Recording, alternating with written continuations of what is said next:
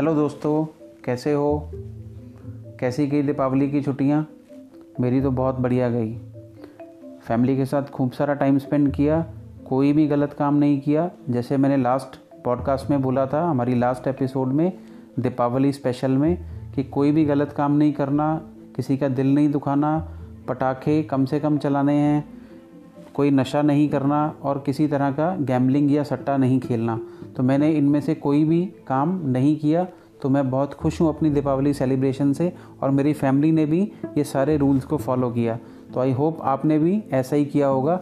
अगर नहीं किया तो अगला कोई भी त्यौहार है या अगली दीपावली पे आप इन रूल्स को ज़रूर फॉलो कीजिए, ताकि आप किसी का दिल ना दुखाएँ और एनवायरनमेंट का और अपनी सेहत का भी ध्यान रखें। तो आज दोस्तों, जिस चीज़ की हम बात करेंगे वो बात करेंगे स्वर्ग और नर्क की। तो जो थोड़े हायर एज में लोग हैं, जो बड़े लोग हैं, आपके अगर बच्चे सुन रहे हैं तो आपके मम्मा पापा आपको थोड़ा बता पाएँगे। या अगर बड़े ही सुन रहे हैं तो आपको पता ही है कि स्वर्ग नर्क क्या होता है। तो काफ़ी सारे लोगों को चिंता रहती है कि जाने के बाद अगर जब मेरी यहाँ पे लाइफ एंड हो जाएगी तो उसके बाद मुझे स्वर्ग मिलेगा या नर्क मिलेगा। नॉर्मली हम सब स्वर्ग में ही जाना चाहते हैं। तो इसीलिए हम जो भी हमारी फैमिली से भी कोई जाता है या रिलेटिव्स में जाता है तो आपने देखा होगा, हम बोलते हैं स्वर्गवासी। श्री या श्रीमती, हम नाम लगा के उनके नाम के आगे स्वर्गवासी लगाते हैं कि हम ये मान के चलते हैं कि हमारे जो भी लोग हैं, वो सब स्वर्ग में ही जाएँगे। तो स्वर्ग दोस्तों, माना जाता है एक अच्छी जगह को और नर्क माना जाता है एक बुरी जगह तो कोई भी बुरी जगह पे जाना नहीं चाहता, लेकिन और सब लोग अच्छी जगह ही जाना चाहते हैं तो सभी स्वर्गवासी कहलाते हैं। तो लेकिन इन रियलिटी क्या होता है, कौन स्वर्ग में जाएगा, कौन नर्क में जाएगा, इसको समझते हैं एक स्टोरी से। तो ये स्टोरी बड़ी शॉर्ट सी स्टोरी है, और स्टोरी के बाद मैं आपको लेसन्स बताऊँगा और अपनी एनालिसिस और अपनी जो लर्निंग है वो बताऊँगा। तो इमीडिएटली स्टार्ट करते हैं स्टोरी से। तो एक राजा था, बहुत पैसे वाला राजा था, राजा अमीर ही होते हैं जो बहुत सारा पैसा होता है तो सब ऐशो आराम उसके पास था। तो लेकिन उसकी जैसे जैसे एज बढ़ रही थी तो उसको एक सवाल था जो बहुत ज़्यादा परेशान करता था। तो वो सवाल यही था कि अगर उसकी डेथ हो जाएगी जब तो डेथ होने के बाद उसको स्वर्ग मिलेगा या उसको नरक में जाना पड़ेगा। तो वो बहुत परेशान रहता था इस चीज़ से काफ़ी सारे लोगों से उसने इसकी बात करनी चाहिए कि मुझे स्वर्ग मिलेगा या नर्क मिलेगा तो उसको कहीं से भी कोई सेटिस्फैक्ट्री जवाब नहीं मिला। सही जवाब जो उसके मन को अच्छा लगे, वैसा उसको नहीं मिला। तो एक उसके जो शहर में, जो उसके राज्य में एक कहीं बाहर से एक ऋषि मुनि आते हैं, एक तो वो उन ऋषि के पास जाता है, उन मुनि के पास जाता है कि मैंने आपका बहुत नाम सुना है और आप, आपको मैंने सुना है कि बहुत ज्ञान है। आप लोगों को गाइड करते हो, उनको बताते हो, उनको सही रास्ते पे लेके जाते हो। तो मुझे भी आप गाइड कीजिए। मेरा एक सवाल है जिसका कोई जवाब नहीं दे पा रहा। तो उस सवाल को मैं आपसे पूछना चाहता हूँ। तो दोस्तों, जब वो मुनि के पास राजा गया तो राजा बहुत अकड़ में था। राजा थोड़ा सा झुका भी मुनि को प्रणाम करने के लिए, लेकिन वो एक सम्राट वाली, एक राजा वाली अकड़ के साथ ही झुका। तो जो मुनि थे, वो बहुत शांत थे। उन्होंने देखा कि राजा बहुत अकड़ में है, वो प्रॉपर रिस्पेक्ट नहीं दे रहा उनको, जो उनको मिलनी चाहिए। लेकिन उन्हें, उन्होंने उस चीज़ का गुस्सा नहीं किया। तो उन्होंने राजा को बोला, ठीक है, आप सवाल पूछिए। तो राजा ने फिर कहा कि, मैंने बहुत सुना है, बहुत सारे लोगों से मैंने आपकी बातें सुनी हैं कि आप बहुत अच्छा लोगों को गाइड करते हैं, उनको बताते हैं। आपको ज्ञान हो गया है, आपके अंदर जो ज्योति है वो जग गई है, आपकी भगवान के साथ सीधी बातचीत है। तो आप मुझे सही जवाब अगर दोगे तो मैं आपको, आपकी बात को मानूँगा। तो उस मुनि ने उनको बोला कि थोड़ा जो बात है वो आप जल्दी ख़त्म करने की कोशिश कीजिए। आप इतनी गोल गोल बातें क्यों कर रहे हैं, लंबी बातें क्यों कर रहे हैं? जो सवाल है वो आप पूछिए। तो सीधी सीधी बात कीजिए गोल गोल बात मत घुमाइए। तो ये बात सुन के राजा को थोड़ा सा गुस्सा भी आया, क्योंकि राजा था, अकड़ में था कि मैं तो राजा हूँ। तो उसने, वो मुनि को बोला कि ठीक है, आप कह रहे हैं तो मैं सीधा सीधा पूछता हूँ। मैंने बहुत सारे लोगों से पूछा, लेकिन मुझे इसका सही जवाब नहीं मिला। तो आप मुझे ये बताइए कि मरने के बाद मुझे स्वर्ग मिलेगा या नरक मिलेगा? तो जैसे ही ये बात मुनि ने सुनी तो मुनि ने अपने शिष्यों की तरफ़ देखा और बोला कि ये राजा ने अपनी शक्ल देखी है? कभी शीशा देखा है तुमने? तुम तुम ये सवाल पूछने का लायक भी हो कि स्वर्ग मिलेगा या नरक मिलेगा? तो इतनी बात सुनी तो राजा को बहुत ज़्यादा गुस्सा आया कि ऐसे मुनि ने मेरे बारे में बोल दिया, जो ऋषि थे उन्होंने बोल दिया। तो उनको बहुत इंसल्ट फील हुई राजा को। तो राजा ने इमीजिएटली अपनी तलवार निकाली और जो मुनि की है, गर्दन की तरफ़ वो तलवार चलाने के लिए आगे बढ़े और जैसे ही उसकी गर्दन पे लगाई और मारने लगे कि मैं काट के गर्दन अलग कर दूँगा कि तुमने अपने देश के राजा की ऐसे बेज़ती करी है, ये बोल के। तो मुनि ने तुरंत बोला कि ये खुल गया नरक का द्वार। कि अब तुम नरक में जाओगे। तो इतनी बात सुनी तो जो राजा थे वो एकदम से सतर्क हो गए कि ये मुनि ने क्या बात कह दी। तो कि ये खुला नरक का द्वार तो एकदम से उसने तलवार हटाई और अपने जो ऋषि थे, मुनि थे, उनको बोला कि, हे मुनिवर मुझे बताइए कि आपने ये शब्द क्यों कहे कि ये खुला नरक का द्वार? तो मुनि ने बोला कि आपको पहले अपना अहंकार जो है वो त्यागना पड़ेगा। और जैसे ही राजा ने ये बात सुनी कि अगर आप चाहते हो कि मैं आपको सही में बताऊँ कि नरक और स्वर्ग का अंतर बताऊँ तो आपको अपना अहंकार छोड़ना होगा। और इतनी बात सुन के राजा जो मुनि के चरणों में गिरा, और इस बार जब उसने चरण स्पर्श किए तो उस, उसमें अकड़ नहीं थी। उसमें कोई ऐसी बात नहीं थी कि वो मुनि को लगे कि ये अकड़ में ही है और राजा को अपने पैसे का या किसी चीज़ का बहुत ज़्यादा अहंकार है।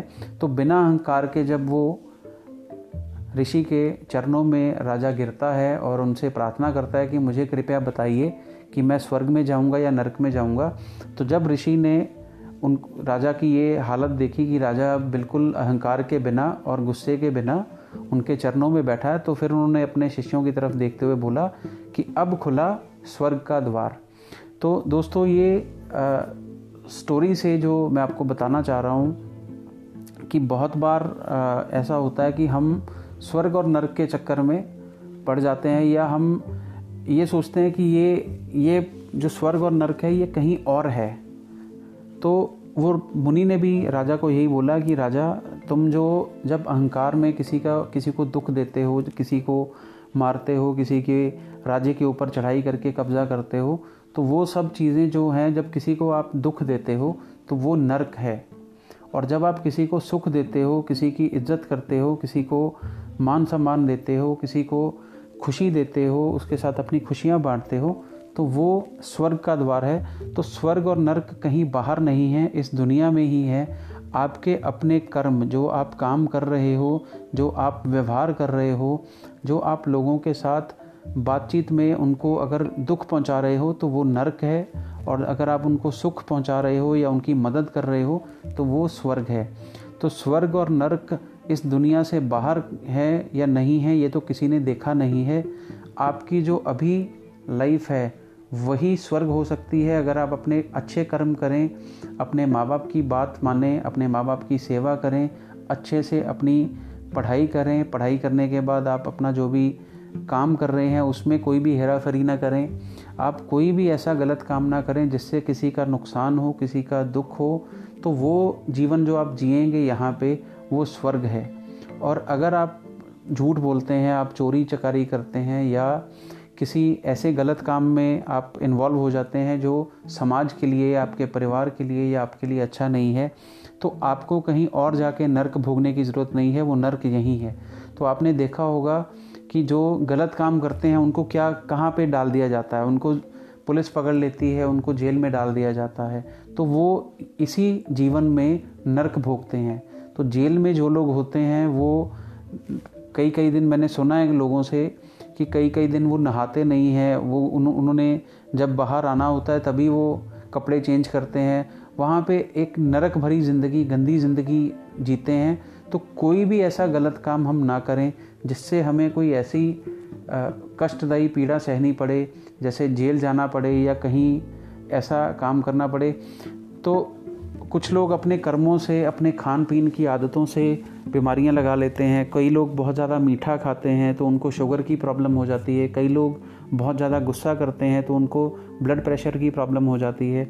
कई लोग अपना खान पान बाहर का बहुत ज़्यादा खाते हैं फास्ट फ़ूड खाते रहेंगे, जंक फ़ूड खाते रहेंगे तो उनको स्टमक की प्रॉब्लम्स हो जाती हैं और बहुत सारी बीमारियाँ हैं जो हो जाती हैं। तो वो सब जो बीमारियाँ लगती हैं वो नरक का पाठ ही हैं। तो वो आपको इसी जीवन में ज़िंदा रहते हुए आप नर्क का भोग करते हो, आपको नर्क की ज़िंदगी मिलती है जब बीमारियाँ लगती हैं। अगर यही आप अपना खाना पीना ठीक रखो, टाइम से खाओ, टाइम से उठो, टाइम से सो, जो भी काम आपने करने हैं, वो समय से करो, एक रूटीन से करो, अपनी सेहत का ध्यान रखो, अपने आसपास गंदगी मत फैलने दो तो ये सब चीज़ें जब आप करते हैं तो आप ज़िंदगी रहते ही स्वर्ग में जी रहे होते हैं, आपस में प्यार बना के रखते हैं। फैमिली में सब लोग खुश रहते हैं, एक दूसरे के साथ लड़ते नहीं, किसी को आप गाली नहीं देते। तो ये सब स्वर्ग है, और अगर इसका विपरीत, इसका उल्टा आप करते हैं तो वो नर्क है। तो दोस्तों, स्वर्ग और नर्क मरने के बाद मिलेंगे, क्या मिलेंगे, किसी को नहीं पता। हम सब खुश हो सकते हैं कि हमारे नाम के आगे स्वर्गवासी ही लिखा जाएगा तो आपको स्वर्ग ही मिलेगा, ये हम मान के चलते हैं। लेकिन इस जीवन को जो अभी आपको मिला है, इसको स्वर्ग बनाइए, अपने लिए भी और दूसरों के लिए भी। स्वर्ग और नर्क बाद में जो होंगे, वो देखा जाएगा, वो ना आपने देखा है, ना किसी ने देखा है। तो इस जीवन को सुधारिए, आज जो है, उसको संवारिए।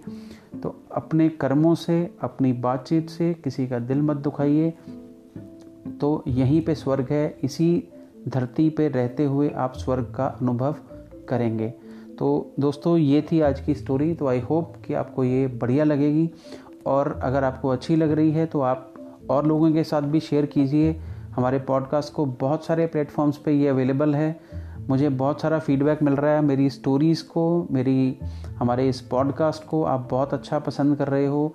तो काफ़ी सारे लोग मुझे, अगली एपिसोड कब आएगी, इसके बारे में पूछते हैं। तो मैं दोस्तों कोशिश कर रहा हूँ कि हफ़्ते में दो एपिसोड्स मिनिमम आप रिलीज़ करूँ। तो वो जैसे जैसे आएँगी तो इमीडिएट आपको नोटिफिकेशन मिलेगी। अगर आप सब्सक्राइब करते हैं, जिस भी प्लेटफॉर्म पे आप सुन रहे हैं तो वहाँ पे आप इस पॉडकास्ट को सब्सक्राइब कीजिए और जो एपिसोड्स हैं, उनको डाउनलोड कीजिए और सुनिए। तो आज के लिए इतना ही। आई होप आपको ये पसंद आएगा। Thank you very much